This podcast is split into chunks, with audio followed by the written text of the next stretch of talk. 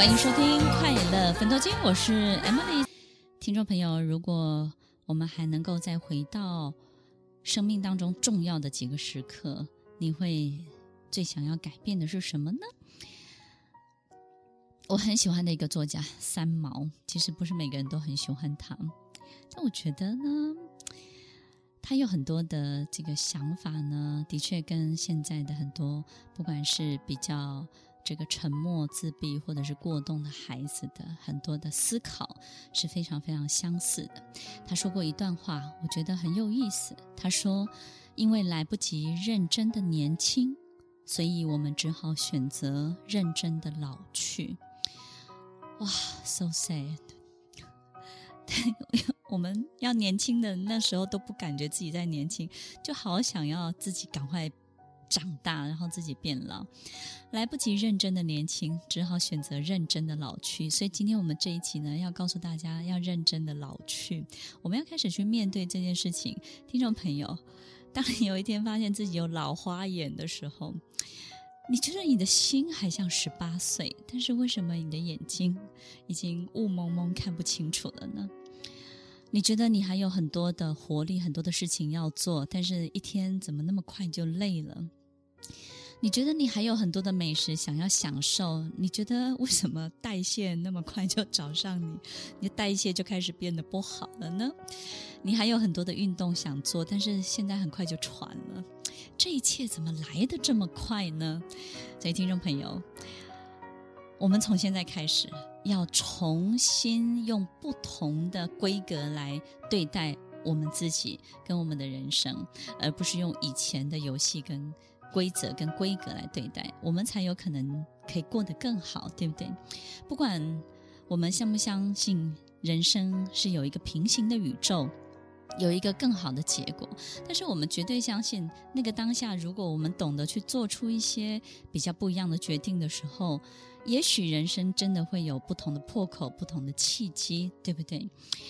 所以，除了刚刚上半段的节目当中分享的，我们最想要去改善的那几个之外呢，还有一个就是，其实很多的听众朋友都会分享，如果可以再回到过去的几个重要的时间点，我觉得我不要赌气去做某一个决定，我不要赌气去结婚，我不要赌气分手，我不要赌气去生小孩，我也不要赌气。就放弃那个工作，或者是放弃那个机会。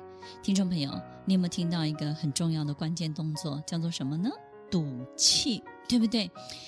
哎，真的耶！其实我们去回想很多重要的、重大的决定，有很多时候我们就是对，我们为了要证明那个当下某一种情绪的合理性，让别人觉得说我是对的。然后让别人所有的质疑呢往后站、退却，让别人对于所有对于我们自己的忠告，然后在那个当下呢完全的瓦解。我们最重要的就是希望在那个当下去证明我是没有错的。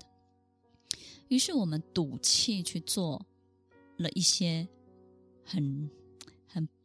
很不 OK 的决定，而这个决定呢，其实听众朋友，我们刚刚有分享说，哎，某一些诱惑你就开始绕路，对不对？那你知道赌气会导致你的人生怎么样吗？你知道吗？赌气会把很多人拖下水，所以你不是一个人绕路，你是让你身边很多人跟着你绕路。身边哪些人呢？你的家人，你身边的很多跟你有关系的人，他他就得跟着你一起绕路。所以你你现在不是一个人。绕路践行哦，你是拉着旅行团绕路践行，然后开着游览车，赌气做的很多的决定，你会让很多人必须要跟着你去受这个罪，受这个折磨。所以，听众朋友，从现在开始，任何一个时刻，我们想要去证明自己的时候，你必须要让自己收手。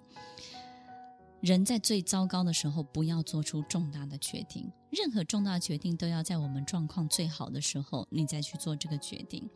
就好像我们要离职，要离开一个工作，你要在你这份工作做到最好的时候，那个时候你离职才会是一个理智而明确的决定。